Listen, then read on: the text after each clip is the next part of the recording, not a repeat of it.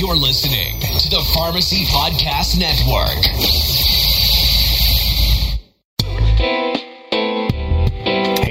Pharmacy Podcast Nation. Todd Eury here. Before you listen to the latest podcast, I want to tell you about the Avadim Health podcast series.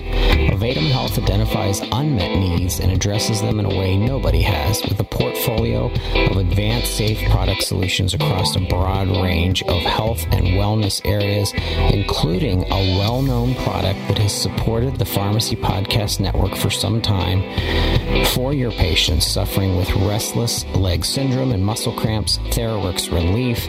I use this myself. The Avadim Health podcast series is a three part series. Find it on Google by searching Avadim, spelled A V A D I M, Avadim, and search Avadim Health podcast. It's a really interesting discussion on non opioid pain relief. Check it out and remember to subscribe on Apple Podcasts to the Pharmacy Podcast Network's entire library of content. And thank you for listening to the Pharmacy Podcast. This is the Pharmacy Future Leaders Podcast, part of the Pharmacy Podcast Network. Pharmacy Future Leaders is a podcast dedicated to pharmacy students by pharmacy students who are committed to making an impact on our healthcare system and providing optimal patient care as innovative and leading pharmacists. As Pharmacy Future Leaders, we dedicated our lifetime of service to others through the profession of pharmacy. We will consider the welfare of humanity and relief of suffering as our primary concerns as we apply our knowledge, experience, and skills to the best of our ability to assure optimal outcomes for our patients.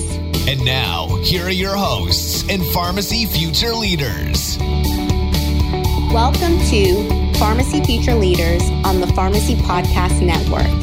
I am Joanne Pauyo, and I will be your host for today's show featuring our superstar guest, Christina Fritch, a student pharmacist at Belmont University College of Pharmacy. Welcome, Christina. Thank you so much for having me. I'm just so excited to be on today's episode, and I hope some of you listening can relate to some of my experiences in pharmacy school. Well, since you gave us the headway, can you tell us about some of your experiences in pharmacy school? Yeah, I'd love to. So, before pharmacy school, I actually grew up around my parents' independent pharmacy, and I just loved watching them connect with their patients. Um, but I actually wasn't pre pharm in undergrad.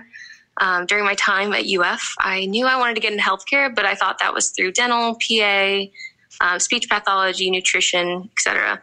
Um, and it wasn't until I went on a mission trip and I found myself hanging out in our makeshift pharmacy um, more than the actual dental area or medical area.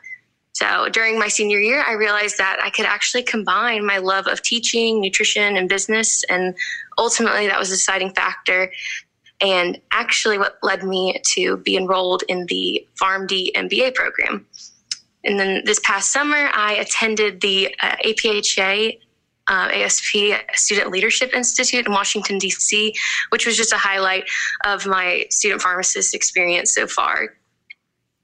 Interesting. You've done a lot so far. So tell us about the MBA program for our um, pharmacy listeners who are not like sure about that. Yeah, I'd love to. So a few years ago, Belmont created a dual degree track for those that were interested in pursuing a PharmD. So they worked with our College of Business to just figure out how the curriculum could overlap and allow students to graduate with both degrees at the same time. This program is held at night. So during the week, we go to class with working professionals in the Nashville area, and there's typically only around 25 of us at max. So it's really neat just to um, get to hear other people's experiences and where they're at today. We also attend classes year round. Um, so this can get a little tricky when you're trying to manage your fall schedule and spring schedule. But um, overall, I'm just so grateful that Belmont has this opportunity and I get to learn from my classmates and professors and their experiences.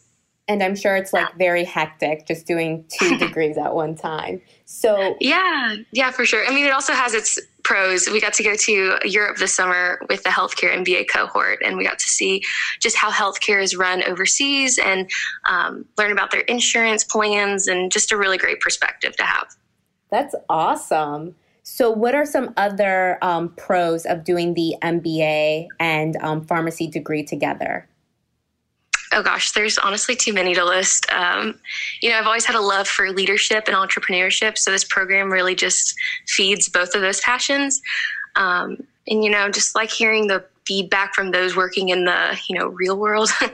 uh, for example, a fellow classmate of mine uh, works as a distribution manager for a drug wholesaler warehouse in the area. So it's just neat to hear his side of the workflow, and just allows you to gain you know a better understanding of the bigger picture of healthcare. And what are some cons of doing two degrees simultaneously? Well, like you said earlier, things can get a little hectic. Um, so, as far as just the workload goes, I would say that's the biggest con. Um, but ultimately, just realizing your why behind whatever you're doing, I feel like gives you the energy and perseverance to keep on going.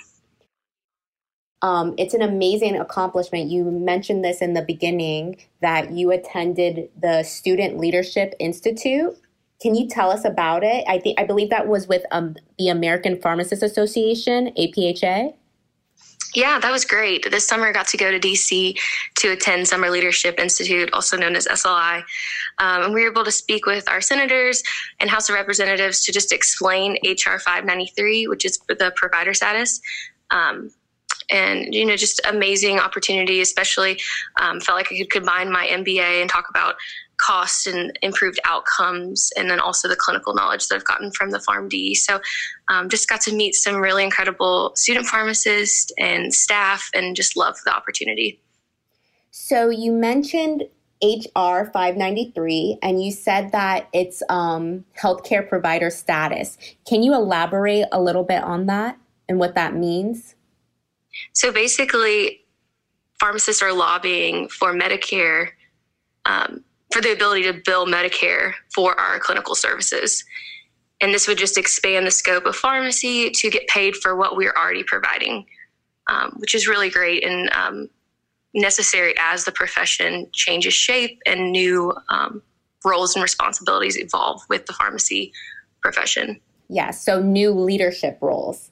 Yeah. Um, so since the show is centering on leadership, what is a leader? Like, how would you define a leader?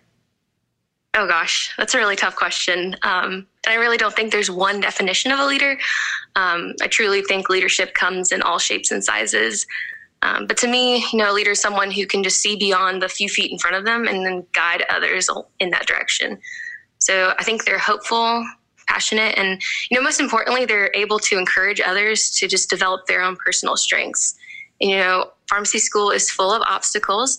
So i feel like leaders are able to muster up that strength and encourage other despite those obstacles which is why i came up with um, a little student pharmacist blog called rx take heart uh, which stems from a bible verse uh, be strong and take heart so that's just been a fun creative outlet for me, and hopefully it encourages other student pharmacists. It does. I follow you on Instagram. it's an amazing blog. Um, Thank you. and then you mentioned something that leaders come in all shapes and sizes, and you're right. We have our you know, leaders in APHA or AMCP, but we also have our community leaders, our servant leaders who are going on mission trips. So, one of my favorite quotes is by John Quincy Adams, and this like quote has kind of evolved to become the Pharmacy Future Leaders mission statement, which is if your actions inspire others to dream more, learn more, do more, and become more, you are a leader. So that's my little favorite quote in terms of what I think a leader is. But like you said, leaders come in all shapes and sizes.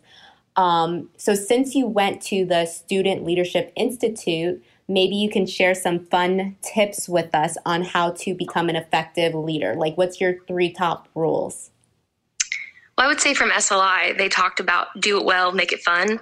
Um, so I've tried to incorporate that throughout the past year as our BSPA, Belmont Student Pharmacist Alliance president, um, just with retreats and themes and, um, you know, just all the things that we have to do, but trying to spice it up and make it fun. So whether that's a theme or, um, you know, just decorations and um, the marketing aspect, I just feel like that's been a really fun way to bring the team together and hopefully demonstrate good leadership skills through that. But um, ultimately, it does come down to clear communication, I would say, is my number one um, tip.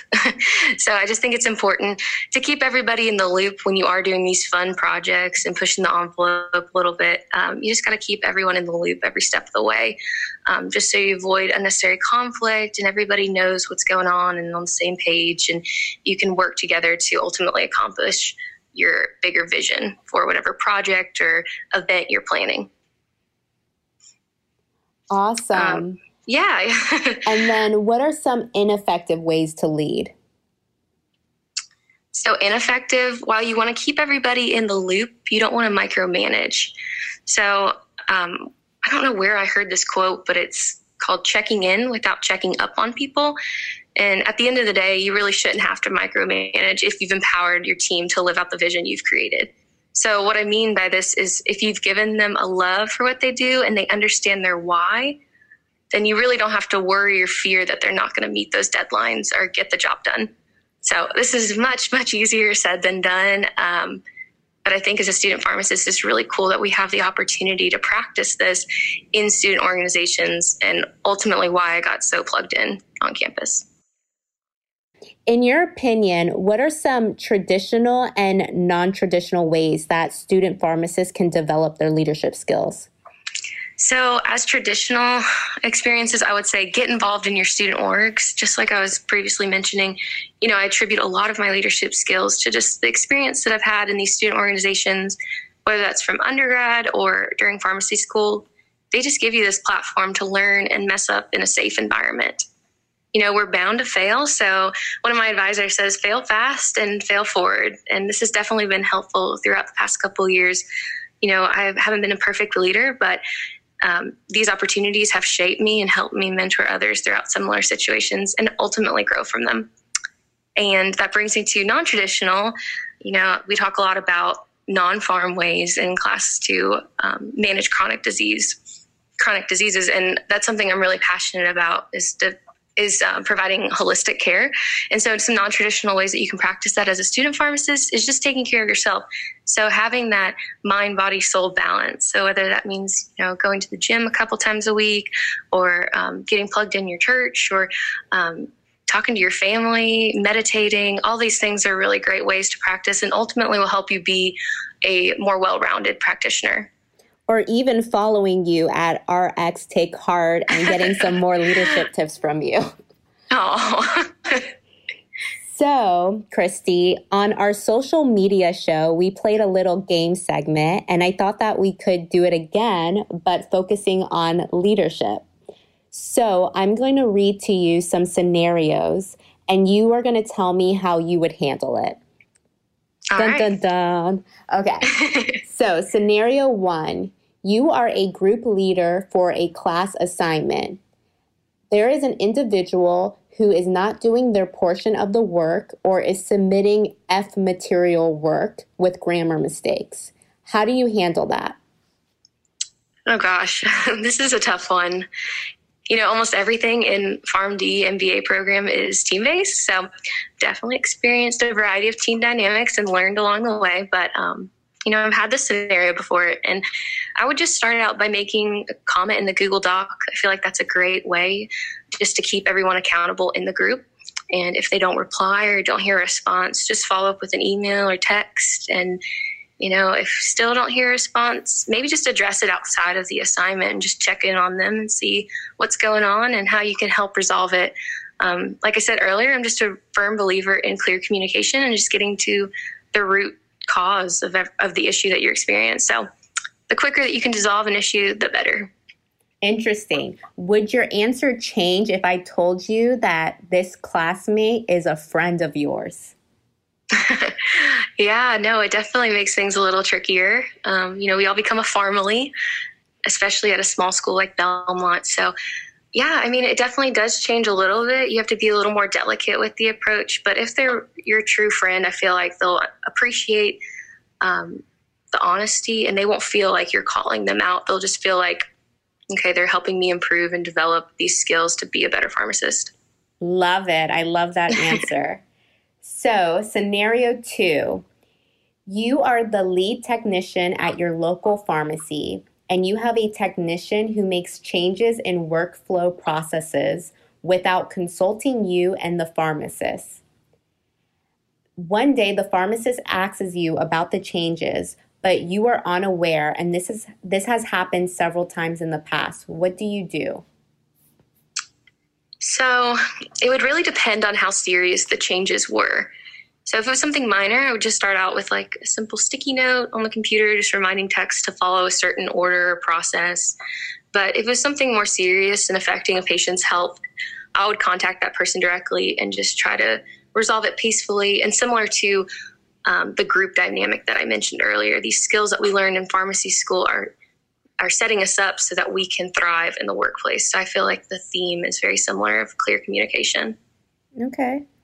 And then scenario three, you are a member of a school organization and you have a lot of plans on how to grow the organization and plan events, but you are unable to get a hold of the president or vice president due to them being busy. How do you navigate this? Oh my gosh, this is so relatable. and luckily, our exec was so receptive of all the innovation we've done this year. And um, hopefully our members don't feel that way about, you know, our current exec. Because you're president difficult. now, right? yeah, so it's a little tricky to answer. But, um, you know, if I wasn't getting a response to an email or text, again, I'm just all about that in person, trying to figure out what's going on, maybe over coffee or a phone call if they can't meet up. Because um, oftentimes I feel like text, you know, you don't get that clear communication across i don't know just the inflection in their voice and that personable touch you kind of lose through that. So um, just want to check on them and make sure they're okay. And you know pharmacy school is crazy so just try to make it as convenient as possible for them um, especially if i was the one asking a favor. So yeah it's just all about that teamwork at the end of the day. Awesome. So scenario four which you can definitely relate to you are an organization president and one of your officers tells you that they want to have an event. You decline this suggestion. The member tells you in front of all the officers, do it this way or I will quit my position. How do you handle it? Oh gosh, yeah. Again, hopefully I don't have to counter this problem. I'm almost on my way out of presidency, but it's been a great year. So if this did happen, I would just kindly ask them to excuse themselves from that meeting and just discuss the details with them one on one or whoever is overseeing them. We've kind of split up our committees so that everybody has a touch point as you work your way up the like organizational chain, I guess you could say. Um, and that's been really helpful as far as not every issue has to be this big conflict. It could just be they're having a bad day or they got a bad test grade back or something like that. Um, so just check in on them and just ask them to excuse themselves. And, you know, if, you know, I think it's important to give people time to cool off. Um, but you can't wait too long, like I said earlier, or else the problem just kind of like festers and gets a little worse. Yeah. So, yeah, ultimately it just comes down to that clear communication and just respecting your fellow officers and exec in order to hold a position and work well on a team and have that healthy environment. I just love how humble you are in terms of all your interactions and your suggestions. I also love how you um, maintain perspective and you looked at each person's perspective instead of um, assigning blame. How do you stay so humble and calm during pharmacy school? And you're doing a dual enrollment program. You're president of multiple organizations. You participate in a bunch of stuff. You're running your own blog. How do you do it? Wow. Well, thank you so much. Um, that is like a fear of mine. I have to admit um, that maybe sometimes the message of hosting a blog and whatnot can come across as I don't know, like humble brag or, you know, all those things. And that is a fear of mine, especially as a Christian. Um, ultimately, I just hope that it encourages others to just love others and, um, you know, step out of their comfort zone. So I'm glad that. I'm glad that you see it through that lens as well. And I mean, like I said, ultimately just comes down to staying rooted and grounded. Personally, it's for my faith. And I think fitness is a huge um, aspect of that. And just incorporating non pharm measures into your life. And hopefully that'll just help make all of us better practitioners in the long run. So let's say you have a student pharmacist, they're super shy, they're, in, they're an introvert, and they want to become a leader after listening to this episode. What is one piece of advice you would give them to start their leadership journey? Show up, like just be there. I forget, is it 70 or 80% of it is just being there? Um, it's just so important. You don't realize like what you're exposed to just by being around others and you become like who you surround yourself with. So if you want to be more extroverted, then just start showing up and um, it'll rub off on you and you don't have to lose that um, that side of you to be a leader either. Like i said earlier there's so many different shapes and sizes of leaders and you don't always have to be the charismatic outgoing leader. Um, we have a couple on our team this year that come to mind and they've been outstanding. They've planned some of the best patient care events and you know they're a little little more shy but um, still respected and loved by everyone on our team and on our campus. So, yeah, I definitely think there's just all different shapes and sizes. So, if you want to get involved, just put yourself out there and just show up. And because I'm a fan, I know that you um, recommend tons of books to a student pharmacist. What's one book that you're reading right now or you recommend for us to start reading to develop our leadership skills? So I'm reading two right now. Um, one is with a community group at my church, and it's called Messy Beautiful Friendship. So I think that's great just for personal, you know, and it helps with leadership as well because ultimately you want to be friends with your coworkers and uh, who you're surrounding yourself with, or at least I do. And then the other one is the best yes. So this one's really great for just learning how to not overextend yourself. Um, you know, there's a lot of opportunities, and I found that once people can find out you can do something, they ask you again. And that's so great. And I love all the opportunities. Um, but you definitely have to be wise about where you invest or you'll burn out.